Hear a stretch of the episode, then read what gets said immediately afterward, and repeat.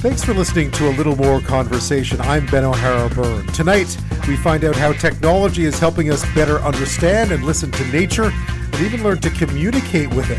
Just how close are we to a zoological version of Google Translate? Toronto Star reporter and author Joanna Chiu joins us to talk about a recent trip to Taiwan and how the island is coping with an increasingly aggressive China on its doorstep. Saskatchewan's Minister of Justice and Attorney General joins us to explain the Saskatchewan First Act introduced yesterday. It aims to unilaterally amend the Canadian Constitution to say the province has jurisdiction over its natural resources, something it actually already has. So what is the rationale here? But first, British Columbia announced a whole new payment model for family doctors this week to try to resolve what continues to be a chronic and acute shortage in the province. What impact could it have? And will it actually lure physicians from other parts of the country? First up today, like many places in Canada, where I am in B C, finding a family doctor is next to impossible. Almost a million people in this province don't have one, about five, six million across the country right now, apparently. The shortage is, the shortage is chronic and acute all at once, so a lot of people are taking notice of a new payment model for family physicians announced by the province of B C this week, which will see them go from amongst the lowest paid in the country to really near the top of the wage scale. It's not just about money, though. It also revamps the existing system built around a fee-for-service model to instead consider factors such as the amount of time a doctor spends with a patient, the number of patients a doctor sees daily, administrative costs, which are a big deal for family doctors, and the number of patients a doctor has in their practice will all be taken into account. So it's really far more comprehensive. Of course, the big challenge here is to retain existing family doctors. That is an issue in B C and elsewhere, but also to attract new graduates into the field. A lot of people don't like to go into family medicine, but they're expecting interest to um, spike a bit in January. They don't know how much. There are no specific targets about how many more people in B C will have a family doctor and by when. Still, some is, such as Alberta N D P leader Rachel Notley, um, are urging their province, the Premier Daniel Smith there, to bring in a similar pay bump to prevent Alberta, uh, currently the highest paid in the country, from being lured next door. It's not just about the money. There's other stuff going on too. So just how much of an impact will this new plan have? Can it be a template for other provinces, or will it simply attract much needed family physicians away from places where they are now? The College of Family Physicians of Canada is the professional organization that represents more than forty-two thousand members across the country.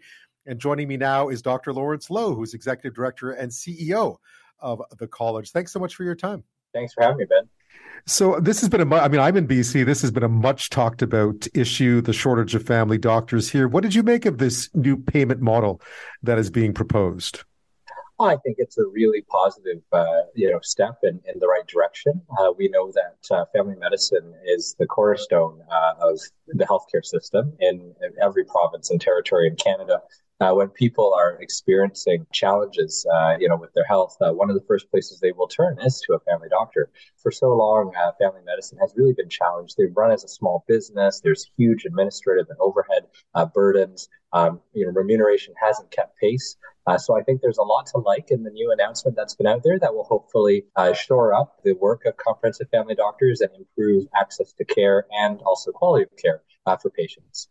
What's interesting here, I think there's always a lot of attention paid to dollar figures when it comes to these sorts of models. Clearly in B C, uh, money was an issue, but it feels like it's more than that too. There's a certain flexibility, certain awareness or recognition that running a family practice is about a lot more than just seeing patients. Absolutely. And I think to the extent that we can try to get to a place where family doctors are Uh, are able to focus as much as possible on caring for patients, I think that would be the ideal, especially if they're surrounded by a multidisciplinary team. But I think the announcement seems to be a move in that direction. It recognizes the need for uh, support uh, to hire administrative supports for all the work, the forms, et cetera, uh, that family doctors uh, deal with. Um, I think there's also, uh, you know, a recognition as well that family medicine is much more complex nowadays. It's not necessarily uh, as as simple as, uh, you know, a one problem, one visit uh, kind of model of payment that has been used for many for many years, uh, for many decades in British Columbia as well as elsewhere in Canada. Uh, so, you know, just uh, being able to provide remuneration for the time Time it takes to really navigate the complex needs that patients have. I think that's also a really positive thing that we saw in the announcement uh, recently. It does beg the question, considering what a crisis uh, it is out here, why it took so long to come up with this this kind of a solution. Any ideas why why it's taken this long to sort of try to tackle what was obviously a, a long, a, you know, sort of an enduring issue uh, for family physicians specifically, well, in this case, in British Columbia? Well, I liken it this way to, you know, family doctors are often out in the community. They're trying to forestall illnesses from becoming more severe. You're trying to, you know, work with patients so that they can keep people healthier for longer. And I think the challenge with that is, is that work uh, doesn't go as well noticed as, you know, some of the really amazing things that our specialist colleagues do, you know, in terms of restoring sight or, you know, bringing people back from cardiac arrest, et cetera. Uh, but the reality is that these are the everyday miracles that family doctors are performing uh, day in and day out in British Columbia and across the country, where, you know, people have questions about their health. People are noticing that things aren't quite right, and they just need to actually get to someone who's got a breadth of knowledge uh, and also is hopefully now going to be surrounded by a team that will allow them to address uh, some of their health concerns, uh, some of their chronic diseases, whatever they might be facing, to be able to address it at a time where it's not necessarily severe enough to go to hospital, and so that it can actually be managed in the community rather than within the acute care system. Uh, how quickly could something like this, a new model, for instance, start to reverse some of the trends that we've seen over many, many years in B C and, and elsewhere, of course? I mean, family medicine is tough. Uh, there's more money to be made elsewhere. Uh, there's certainly options for, for family physicians, as you well know. You were a family physician yourself. Um, how quickly do you think this may solve the, or solve the problem is probably a, a heavy word, but how how long do you think it'll take for this to make a difference? Well, I mean, it, it, it, you know, obviously the devil is in details, and uh, and I think the announcement uh, doesn't necessarily specify any specific timelines. But broadly speaking, uh, what there are two things that you want to avoid here. First of all, we know that there's a significant backlog in the acute care system now, and that's just as a result of Uh, the pandemic having wreaked havoc on our healthcare system for uh, the better part of the last two and a half years. You don't want to add to that backlog, because you you, you want to make sure that primary care family doctors, together with uh, you know their multidisciplinary teams, are able to address uh, healthcare matters uh, in the community before they get worse and add to that backlog. Um, so, so first of all, you know, I think getting uh, family medicine, uh, you know, supported and resourced is, is it should be a priority, uh, if nothing else, than to help the acute care backlog. But similar to that, Um, in order to do that quickly, you're going to need to retain family docs. We know, we all know that you need to uh, train more family doctors, and you know, bring and, and, and excite more, uh, you know, young physicians about joining family medicine. But in the meantime, you need to act quickly uh, to retain family doctors, especially in rural and underserved communities where they're such a valuable resource. Um, so I think the sooner that this gets implemented, the sooner those supports start to flow, uh, the more likely uh, both family doctors will start to feel relief, and then also patients will be able to see their access maintained and hopefully optimized. I'm speaking with Doctor Lawrence Loh. He's Executive Director and C E O of the College of Family Physicians of Canada. We're talking about an announcement this week in British Columbia uh, that uh, revamps essentially the way that family physicians are compensated and approached in many ways in this province. There is an acute lack of family physicians in British Columbia right now. The province knew this was a big deal. It affects the entire healthcare system here, as Doctor Loh has been pointing out. It is often the first stop. It's where diseases are caught and prevented, as opposed to the sort of chronic illnesses that often find people heading into the emergency care system.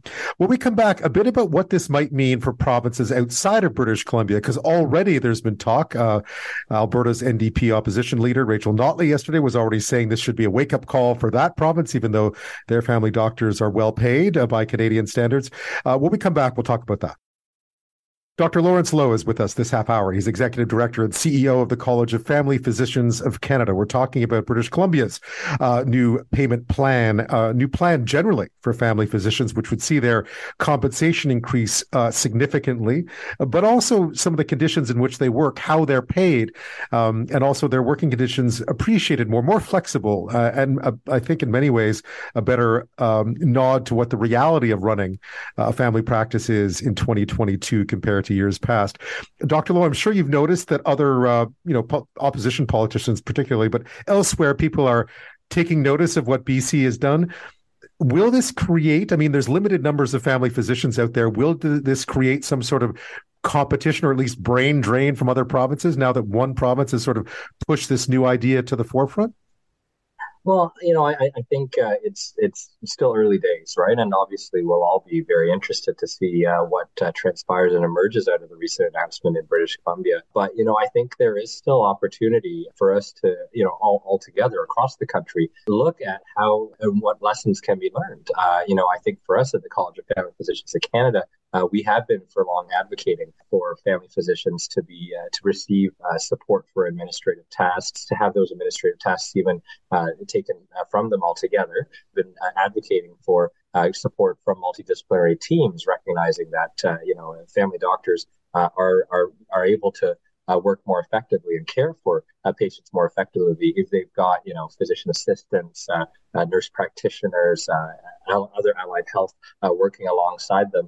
So really making sure that uh, some of the ideas and concepts that come out of uh, what's happening in British Columbia is, is probably what we're more excited about than uh, that. You know, that that this could actually potentially uh, spark more interest in in these sort of more effective models of care across the country. Yeah, I imagine other other provinces will be looking to see how people react. But given the number, given the shortages of family physicians just about everywhere, and, and I mean, you do represent uh, tens of thousands of them. Is it is it um, is it fair to say that some would be attracted simply by the better conditions that that British Columbia may offer? Is, is that how family medicine works? Do you simply pack your bags and go somewhere else, or is it more? Are you more rooted than that? I guess uh, it's it's a basic question, but but I'm I'm curious. For sure. I mean, the, the issue of physician and, and healthcare professional migration is, is is a very complex one, right? Because I think similar to other professions, uh, many people may be uh, attracted to various localities uh, based on, uh, you know, personal uh, contacts, uh And, and relationships, uh, preferences, even up and beyond uh, just the remuneration uh, alone. But uh, I think certainly uh, what we are advocating for uh, across the country, uh, you know, not just in British Columbia, uh, is that this practice environment, the, these sort of supports in terms of uh, better remuneration, uh, and addressing complex care, addressing administrative burden, addressing multidisciplinary teams, uh, that needs to be something that happens elsewhere. So it, there's no doubt that certainly some physicians uh, may be attracted on that based on Uh, on, on the practice environment, but at the same time, you know, they, they will likely be balancing all sorts of different factors, as anyone would, as in, in choosing a place to live and work. Yeah, I guess a rising tide lifts all boats is the hope on your on your side, right? I mean, um, has, has it been has it been? I mean, I, I know you haven't been in this position for a very long time, but but for the college itself, has it been um, a long slog trying to get this? Recognize that this is potentially the, I mean, we don't want to overstate what B C is doing, but that this was the kind of approach that was needed to make sure that family doctors stayed in place and stayed where they were, and that those retiring were, that there was backups for those who were retiring and so forth? Well, you're absolutely right, Ben. We we don't definitely don't want to overstate this. I think this is a step in the right direction, but there are many more things that need to be done uh, to shore up our uh, our family medicine uh, system uh, from coast to coast to coast across the country. Uh, not least of which is, is uh, really trying to address, you know, entry into family medicine residency programs and getting more people excited in family medicine, and then of course uh, really trying to retain uh, family doctors in some of our more rural and remote areas, uh, as well as across the country within comprehensive care. Uh, with multidisciplinary teams. I think that's all going to be work that needs to be addressed uh, to some degree by policy and by, by governments across the country. But, but you know, like like like you say, it, it has been a challenge uh, for a long time for family medicine to really uh, demonstrate its value. And that's why family medicine now, in the wake of the pandemic, is really, a lot of family docs are burnt out. A lot of family docs are just packing in, retiring, and they're narrowing their scope of practice. And that's because for too long, for so many decades, Uh, you know, uh, family doctors have uh, sort of held the line. Uh, remuneration hasn't kept pace. The administrative tasks, the complexity of patients have, has just grown. And that's why the college has always been out there trying to say, you know, look, we we know that the access for people to get to specialists, to get, you know, their their, their healthcare questions answered in the community without having to go to the hospital, uh, starts with primary care and starts with family doctors. And I think it's it's positive to see this announcement of B C. It means that that message is, is starting to be heard. Yeah, I mean, it always strikes me every time you see, uh, uh, you know, mostly a local news article about a family f- physician retiring or quitting or going elsewhere, just how many people, how many people are left out when that happens with nowhere to go. I mean, it's it's uh, it's hard to over it's hard to overstate just how devastating it can be for a community when family doctors start to leave. And it just always surprised me at how long it took everyone to figure that out. I, I think the reality is, uh, an ounce prevention is better than a pound of cure. And we all know, uh, we all know the old adage. The reality is that the more you invest in family medicine and primary care, the more you invest in public health as well, in terms of creating healthier community contexts, the less disease you're going to have, the healthier people are going to be for the long term. And that's going to reduce and relieve the strain that we're seeing on our acute care system. Well, Doctor Loh, thank you so much for your time. We'll leave it at that. Thanks so much for taking me today. And we'll end off tonight with something pretty fascinating. I mean, when we talk about walking out into nature and sort of hearing, I mean, you can hear some noise, but not really. It's pretty quiet, right? Well, it turns out, truthfully, uh, it's just because we can't hear. We can't hear what's going on around us. And for a long time, the scientific community barely acknowledged that all these sounds existed. But advances in modern technology not only keep us away from nature because we're stuck inside playing with our phones, uh, but they also allow us to take a far deeper dive into those sounds using tools like drones and tiny microphones and artificial intelligence. Uh, have a listen to some of what is actually out there. These are bats.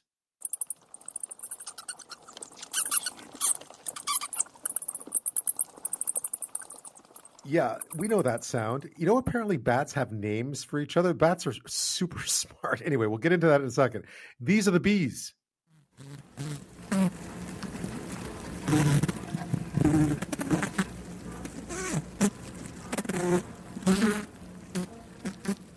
Now, keep in mind, these these this is communication. This isn't just buzzing around. This the bats are communicating, the bees are communicating, and so are the elephants.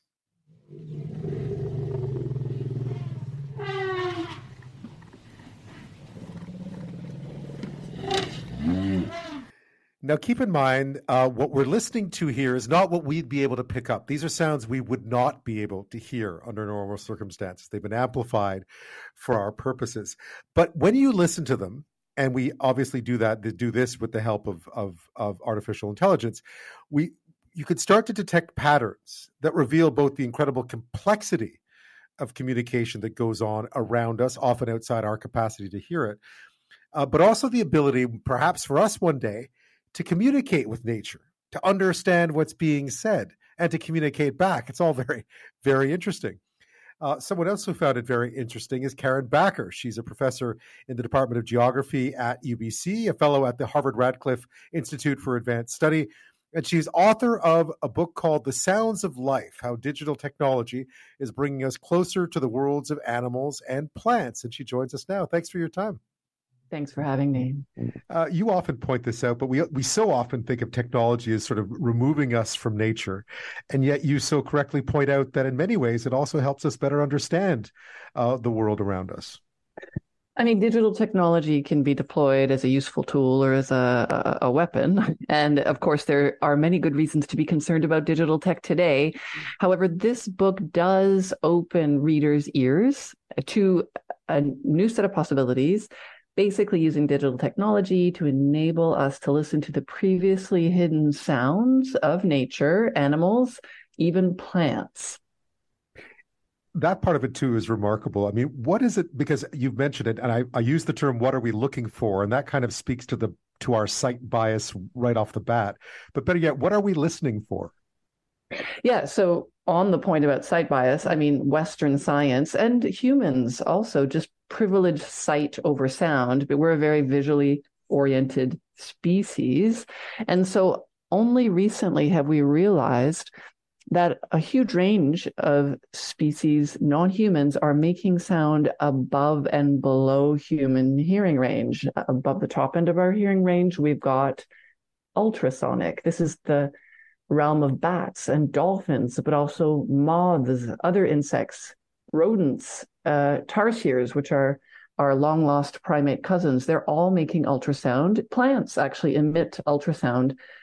Who knew? At the other end of our hearing range, infrasound, these are these long, low, slow sound waves that are really powerful and travel long distances. They can move through soil and stone into walls. They can move through buildings. This is the realm of elephants and whales and hippopotami. Um, many, many animals can hear infrasound. And amazingly, the planet itself makes infrasound. If you could hear in these frequencies, you might hear a tornado. or a thunderstorm far away. You might hear a calving glacier. You, you might hear the sound of ocean waves colliding over continental shelves, creating a sort of drumming heartbeat for our planet. So animals can hear this sort of continuous symphony of nature's sounds to which we are largely oblivious.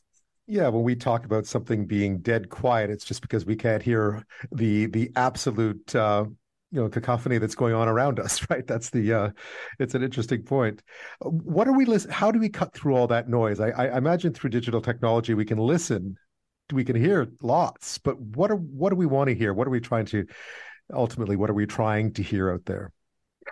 Great question. And just for background for your listeners, the digital technologies that are being used and that I describe in the book, The Sounds of Life, in, in detail, are pretty new. Um, listening to nature is, of course, a long and, and venerable tradition. But in order to record these sounds, basically you needed a whole pile of equipment. You know, you could stuff it into an entire minivan and still have to tie stuff on the roof. But only in the past decade have we been able to use essentially um, recorders that are smaller than your smartphone. They're cheap, they're automated, they're portable. And scientists have been installing these miniature and waterproof recorders everywhere on the planet, from the depths of the ocean to the highest mountaintop, from the Arctic to the Amazon. And so they're hearing an incredible amount of sound. Now, the question you asked was, okay, amidst that in- deluge of sound, right? Th- these are, you know, millions of vocalizations that we're now recording. What are we listening for? So one of the things that scientists are listening for are complex communication patterns that convey information, really ecologically complex information. So we've discovered, for example, that many species have individual names. Bats have individual names. Um, we knew dolphins did, but we didn't know that bats did. Um, we've also discovered that many species are really good at precisely describing their environment to one another. And we, we didn't realize this before we started doing all this digital recording and analyzing the patterns with artificial intelligence. So a, a really cool example is elephants. It turns out that elephants have a really specific signal for honeybee. They're terrified of honeybees that get into their trunks and ears. And the pretty much the only thing that terrifies the mighty African elephant is, a, is the tiny African honeybee. But elephants also have very specific signals for humans. So they have one signal that is for a dangerous human, a male hunter. They have another signal that's for a non-threatening male human. And they have other signals that are for women and children humans. They can describe us in great detail to one another. And that's only the very tip of the iceberg. Researchers are now compiling dictionaries in elephant, in dolphin, or trying to crack the code of sperm whalish. And we're realizing that animals are engaging in much more complex communication than we ever previously realized. And that's a window into their social behaviors.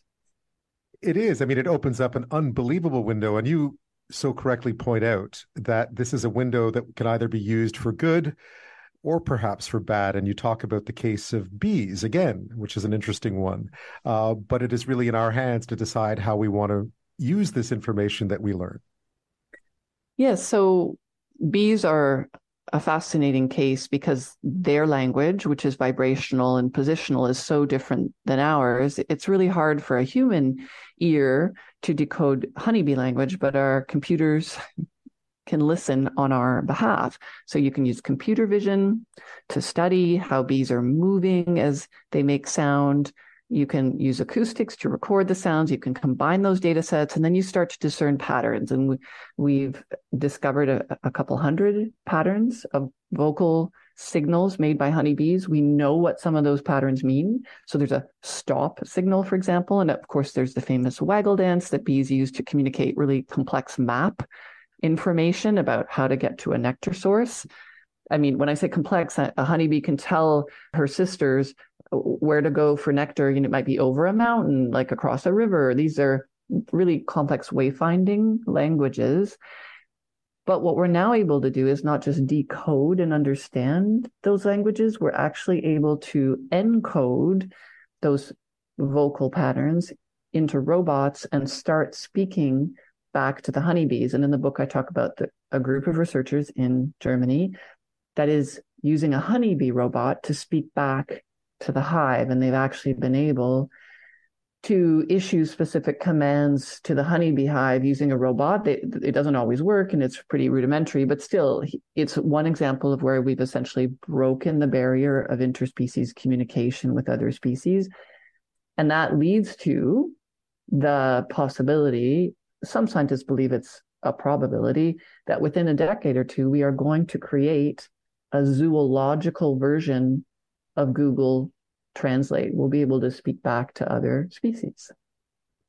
Which in and of itself, I mean, it, it is remarkable. Um, and then there's the ethics of this, right? I mean, there is an ethical question here that once you understand or once you know what they're saying to each other, that can either be used um, to help better protect those species or to better control and harm those species in some ways. And I guess that therein lies the ethical issue.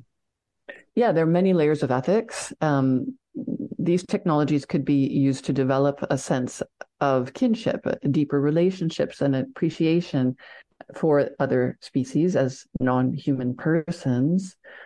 But worryingly, these technologies might also be used to further domesticate or exploit other species, or even used in precision hunting. So these are these are very, very worrisome questions in an era of biodiversity loss and threats to lots of species. And I, I wanted the book to call attention to that. And I give some examples in the book of where I think we really need to pay close attention. Another related issue is data. Right now, a lot of this acoustic data is harvested without consent. The assumption is no one owns the data, and not, other species are not protected by the sorts of privacy rules that uh, you and I would be protected by. Moreover, often this data is collected from Indigenous territories, and it, this overlooks the existence of Indigenous data sovereignty, where Indigenous communities have asserted ownership of data collected from their territories, be it um, biological or acoustic or other data.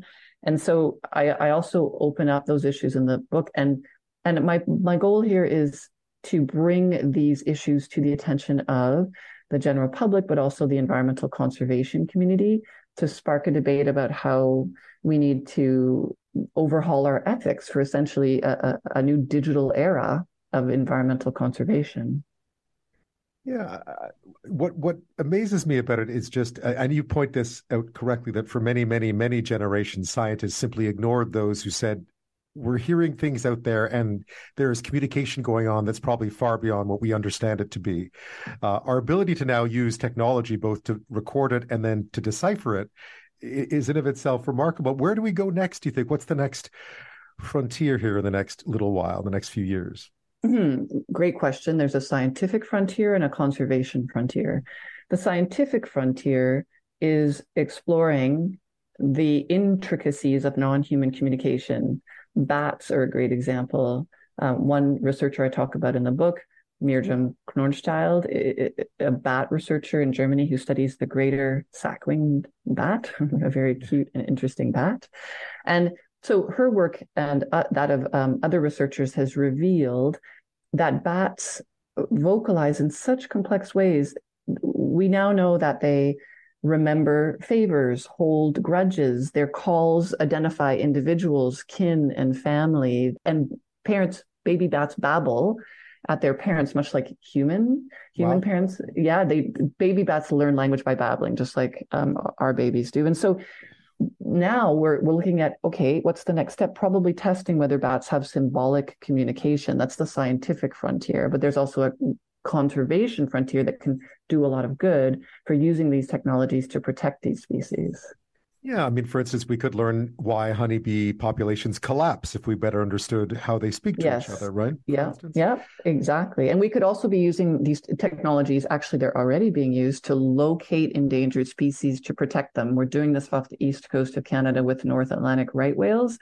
Bioacoustics-based protection there has actually massively reduced ship strikes for endangered right whales, and that may be the turning point in saving that population. And beyond that, scientists are also using acoustics as a form of music therapy. They call it acoustic enrichment for underwater environments like coral reefs. And that is also showing a lot of success. It won't solve all of the world's biodiversity issues, but it is a tool, a new tool in the conservation toolkit. And it's been around us all this time. Karen Bakker, thank you so much. Thank you for having me. This is uh, an interesting trip that this reporter's just taken. Of course, you know, there's been a lot of tension between Taiwan and China these days. Uh, we talked a bit today about panda diplomacy. At least that's still going. Uh, Taiwan has welcomed a pair of experts from China, actually to help with an ailing panda, in a rare opportunity for contact between those two sides. Uh, the two experts arrived Tuesday after Taipei's zoo's Tuan Tuan, uh, suspected, suspected of having a malignant brain tumor, took a turn for the worse. They brought in these experts. Uh, it's part of something called panda diplomacy. They were given to Taiwan in two thousand eight, uh, Tuan Tuan and Yuan Yuan. Um, I actually spent, needless to say, if you're a correspondent in China, you spend time covering the panda story. So I've been to the panda sanctuary in Sichuan, and it is quite the sight.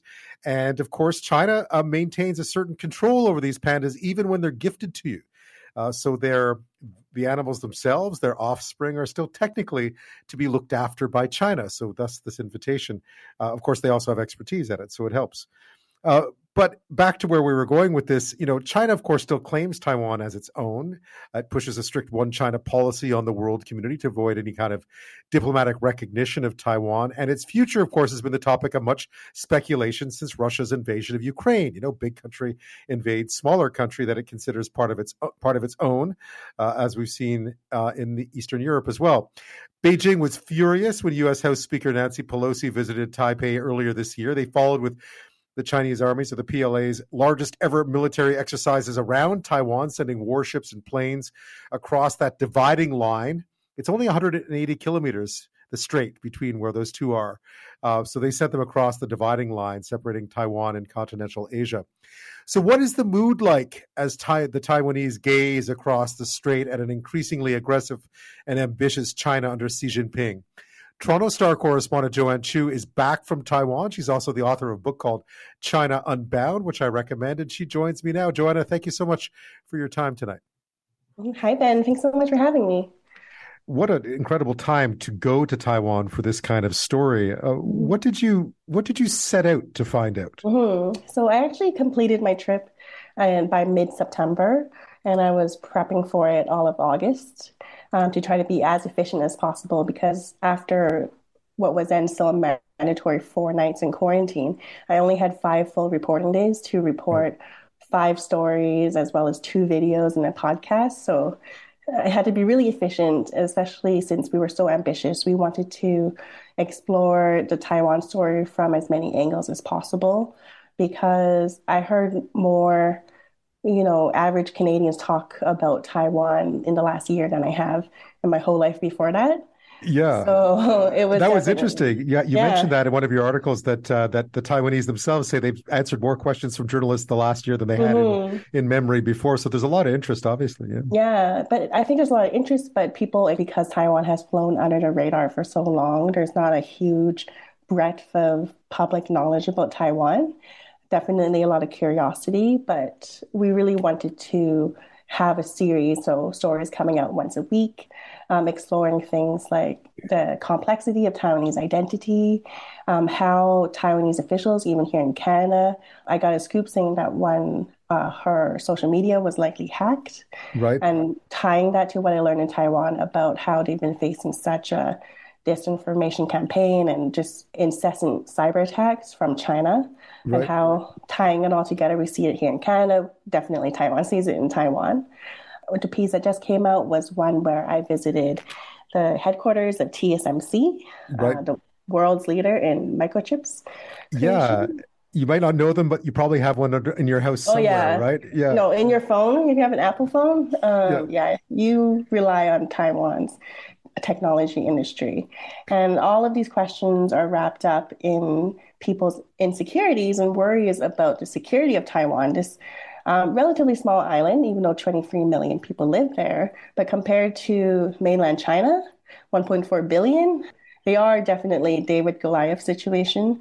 And after uh, U S House Speaker Nancy Pelosi visited for just one day in August, Beijing responded so forcefully, surrounded the island, flew missiles uh, in a show of anger over her visit, saying that it kind of endorsed the idea that Taiwan is its own country, basically. Yeah. Um, so, what's, what sense did you get from the? Because we read a lot about what's happened, and you you picture this sort of island under siege, mm-hmm. right? Mm-hmm. Because of its size, where it is, it's so close to mainland China. Mm-hmm. Um, I remember being in Fujian, and your phone would sometimes link into Taiwanese yeah. phone signals, right? It's oh, it's wow. that it's that close. Yeah. Um, what was the what was the atmosphere like? What was the mood like amongst the Taiwanese now after this mm-hmm. year under the spotlight?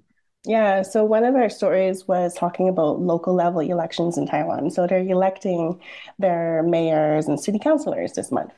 And I spotlighted a politician who was campaigning on a small island controlled by Taiwan that was less than twenty kilometers from mainland China. It was actually, it's actually much closer, the island of Matsu, to mainland China than it is to Taiwan.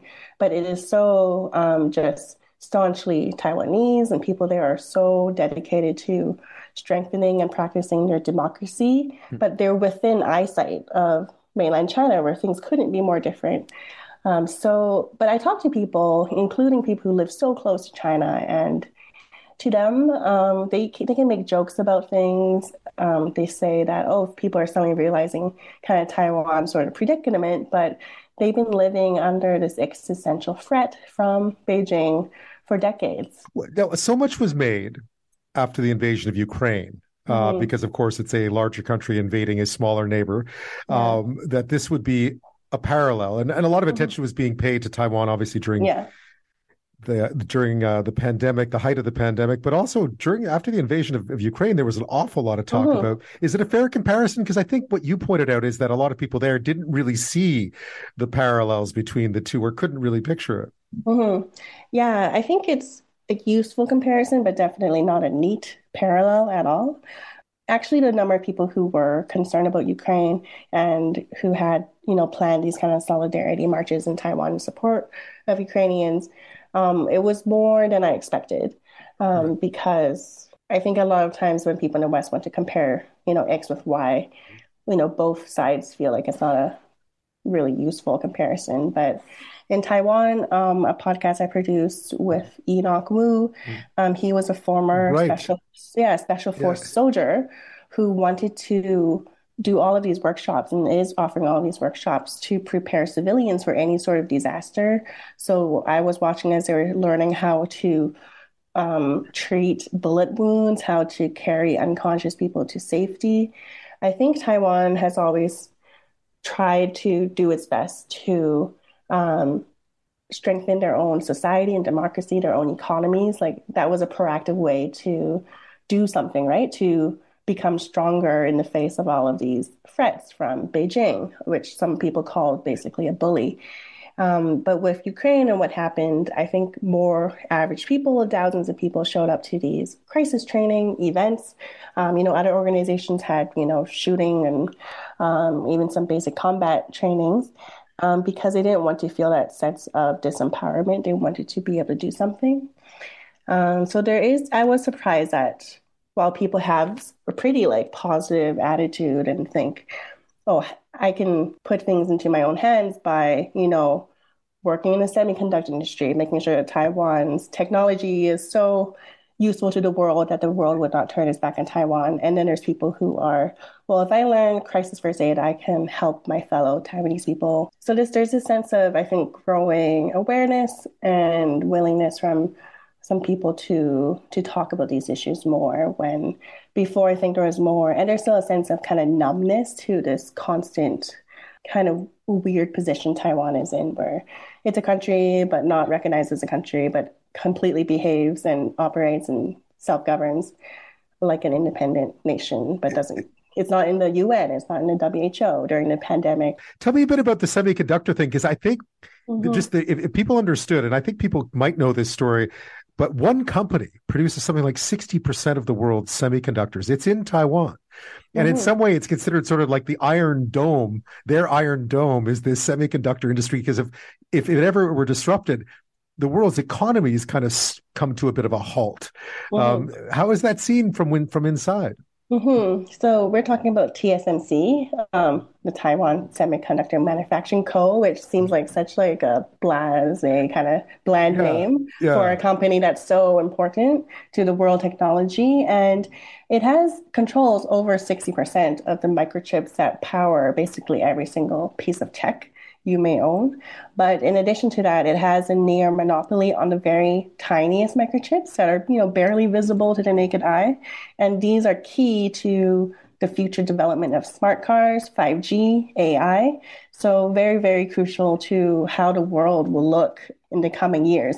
Uh, I think this company um, had the foresight in the ni- uh, nineteen eighties to focus almost purely on making the chips using designs from global clients. So some of their major clients are Apple, Qualcomm. It's called Taiwan's Silicon Shield, pretty commonly referred to it as such because people feel, and I t- spoke with people in government, environmentalists, across society, it's kind of a given that, oh yeah, of course, T S M C is crucial to Taiwan's national security in the future because if China blockades Taiwan, if China doesn't even shoot Uh, a bullet to the Chinese army, it could still bring the world's tech kind of to a standstill because products from T S M C won't be able to come in and out.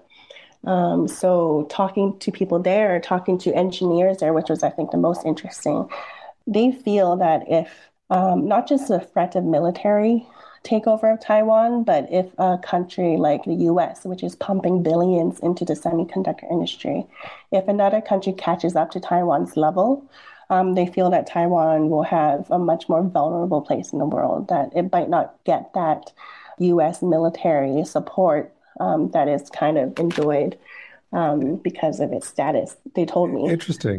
Yeah. I mean, it's a, it's an interesting way of looking at it. It is such a uh-huh. crucial industry, and they are such a crucial part of it. Yeah, um, but to engineers. think they see they see it as a shield is, is an interesting way yeah. of looking at it. Uh, before, just and, and before, because we both worked in China, we saw today the C B C announced they're closing their China bureau, yet another bureau gone. Um, mm-hmm. I believe their correspondent's actually going to Taiwan.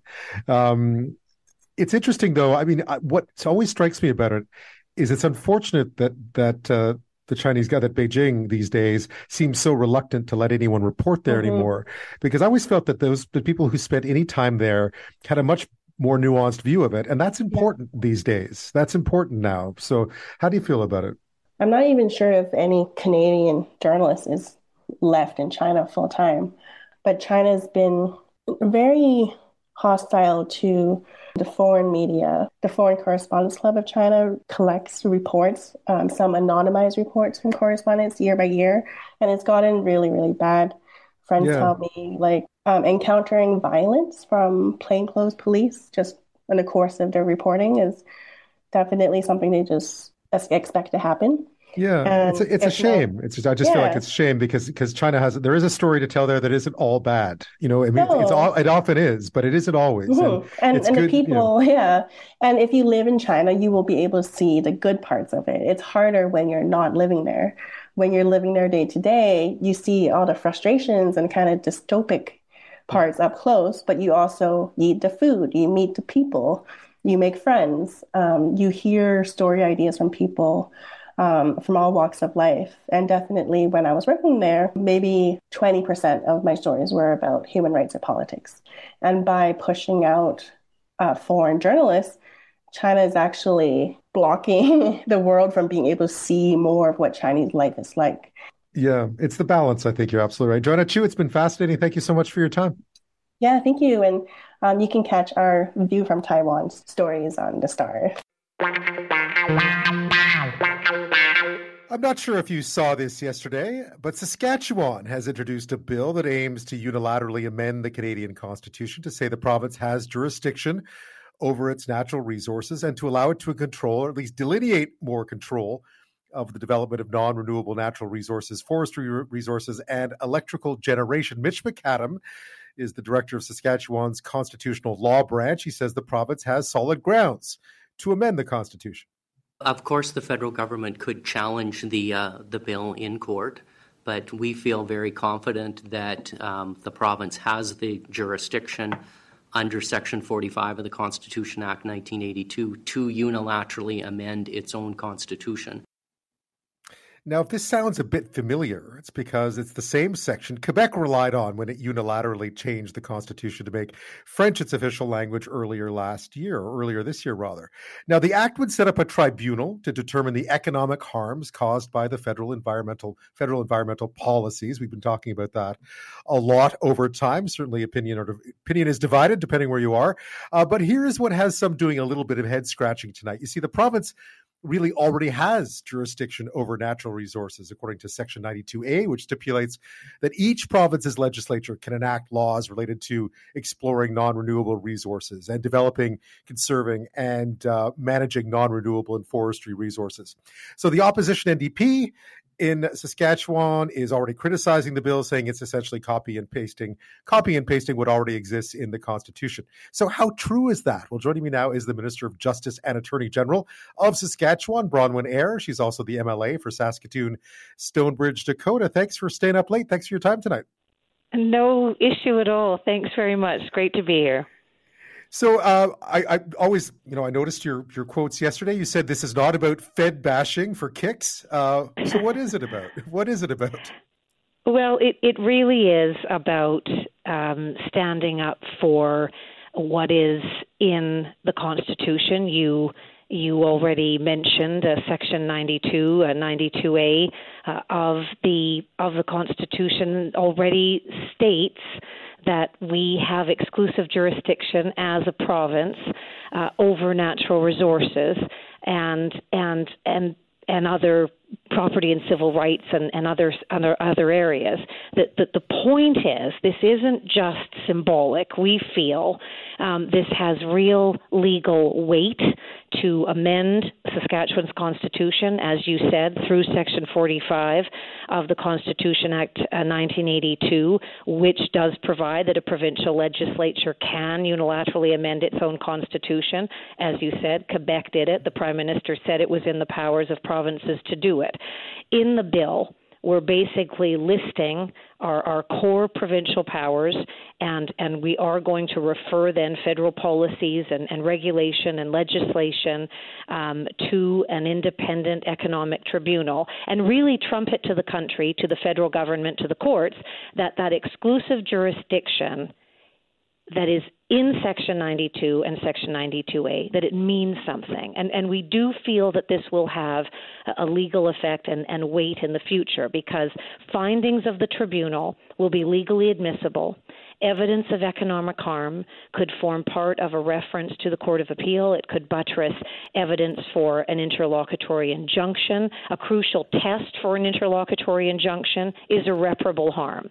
So really this takes a stand for what constitutionally is called interjurisdictional immunity, and, and against the federal government using paramountcy, federal paramountcy, as a legal hammer, which basically knocks down provinces' jurisdiction every time they conflict. You know, the feds have exclusive jurisdiction and the provinces have exclusive jurisdiction. This amends right. the Constitution to to embed that in and, and make it more than symbolic, really part of our Constitution. I, I guess if, if, you, if we put it in layperson's terms, the real problem here is federal climate policies, right? I mean, that's that's the that's what you're trying to address here. We saw it with the carbon tax. Obviously, the Supreme Court found differently on that one. Um, but this is really where the rubber hits the road for you, is it not? Well, it's it's many things. I mean, it is absolutely um, the carbon tax, and, and certainly it's it's economically dishonest to suggest that carbon tax rebates somehow offset the totality of, of what to Saskatchewan is an one hundred eleven billion dollars harm uh, from federal policies. Um, yeah, we'll talk about you know, those the, numbers. We'll talk about those numbers. Well, but yes, but go they, on. But, I'm but sorry the ministry, to interrupt. The ministry, the Ministry of Finance, you know, their Ministry of Finance numbers in Saskatchewan. But but let's also not forget, businesses don't get rebates. Those who don't file taxes don't get rebates.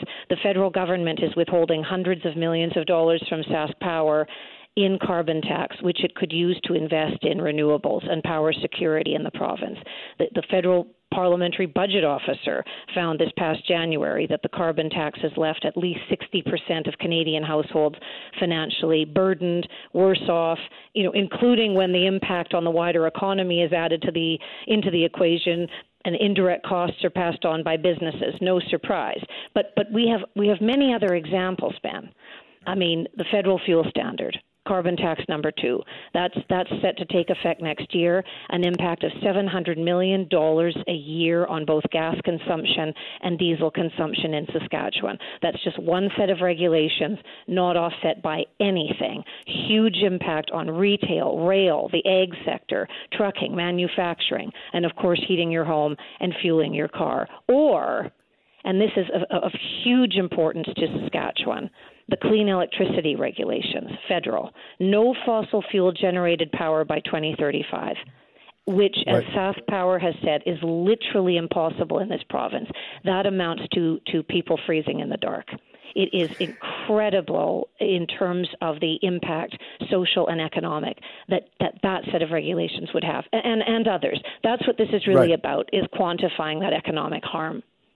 Right. I mean, I mean, and of course, the economic harm can be debated. I mean, they, you know, Trevor Thome, who's quite a well-respected economist, basically called that one hundred eleven billion dollars uh, incredibly weak. Uh, I think he pointed out there were some things left out. I mean, but I think everyone admits that that these climate policies are meant to do a certain amount of economic harm because they're meant to wean people off fossil fuel consumption. That's the whole point, right?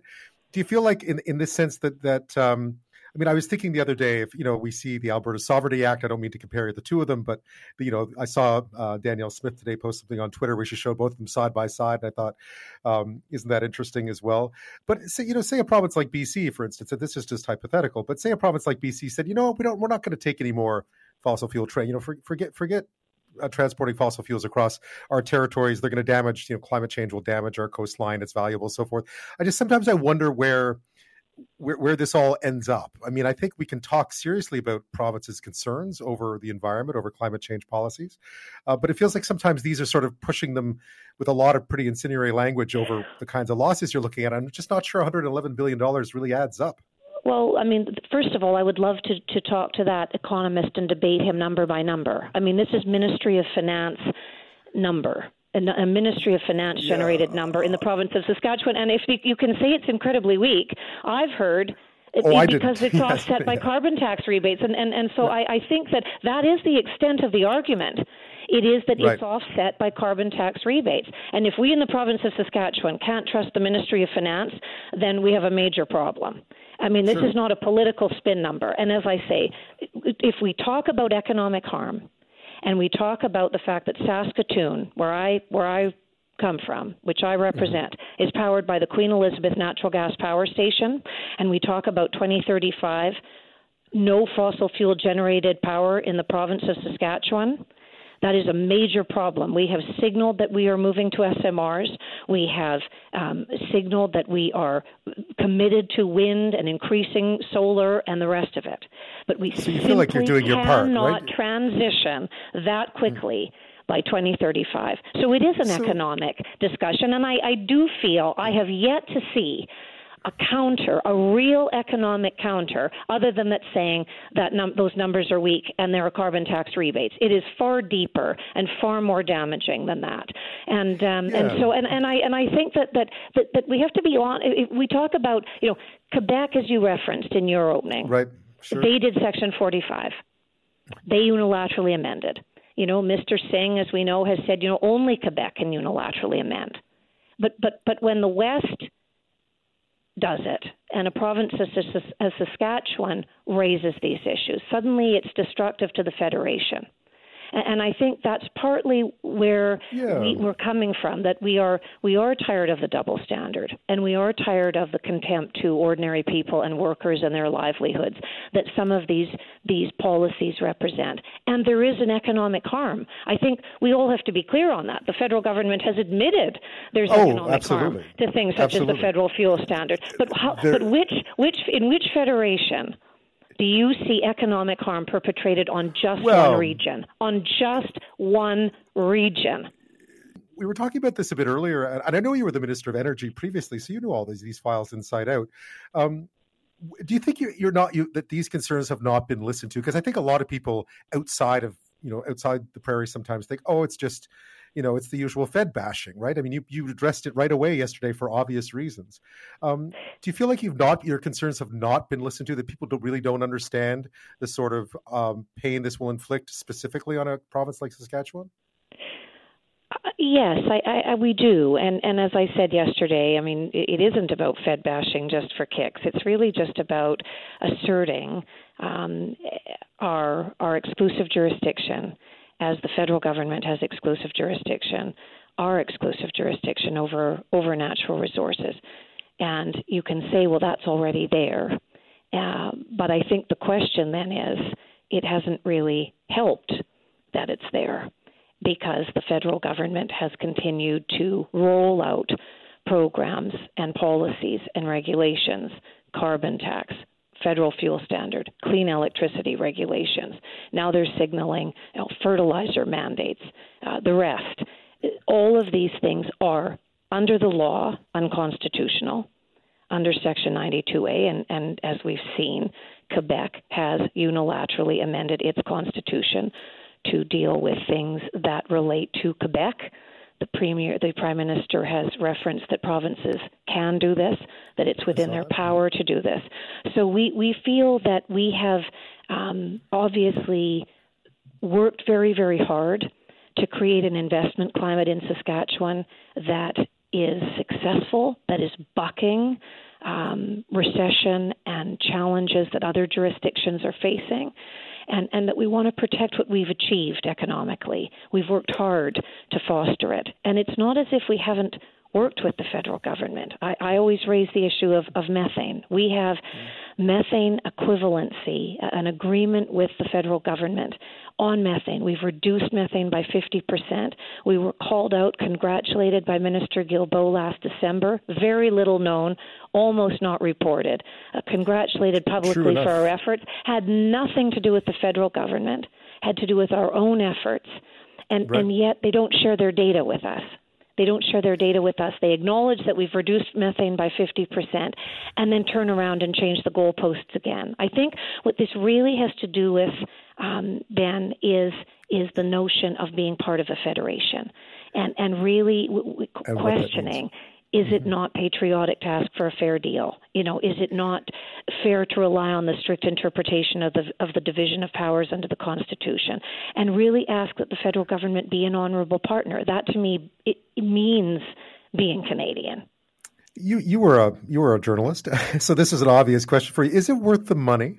I mean, obviously, this is going to end up in court. It feels like it's heading right to courts. And sometimes you think, well, the only people who are going to come out of this looking good are, are the lawyers, and no offense, but uh, do you think this is a fight worth paying for? Well, when we're dealing with one set of regulations alone, costing the province seven hundred million dollars a year, and no rebate included, and I, I would like economists to weigh in on that one. I mean, sure. Federal fuel standard, I'm I'll talking give them your number. Talking I'll about, give them your number. I would love to debate them on, on these numbers. Fe- federal fuel standard, seven hundred million dollars alone, right there. Um, I think it's it's worth the fight. And it's not, again, as if we relish the fight. It, it's about really doing everything we can to say we have Section ninety-two. It's part of the Constitution of this country. We're trying to assert this notion of interjurisdictional immunity. We're trying to assert what it means to have core powers. And, and if need be, we will take numbers, quantified numbers from an independent economic tribunal and say, you know, you you you you need proof for an interlocutory injunction. Here it is. Irreparable harm is one of the tests, seven hundred million dollars. Or, or what about turning all the lights off in Saskatoon uh, because the uh, the power plant that generates that power is, is fossil fuel generated? We're doing everything we can to, to transition. We've signaled S M R, small modular reactors. We are doing everything we can, but it is literally impossible by twenty thirty-five to shut off the lights in the province of Saskatchewan. I think if you quantify that and as social harm, as economic harm, and you say to a court, you know, look, we really do have these powers under the Constitution, remember that, and here's the harm that this represents, isn't that being part of the Federation? Isn't that honoring what's already in the Constitution and, and really paying attention to what provinces have in their jurisdictions in under the Constitution. I, I don't see that as very radical. I see it as embedding what's already there and, and really standing up for what can benefit the country. That's what really right. this is about. I imagine I imagine at some point it'll be up to a court to decide. Bronwyn Eyre, thank you so much for your time tonight. I appreciate it. Great pleasure. Thanks so much, Ben.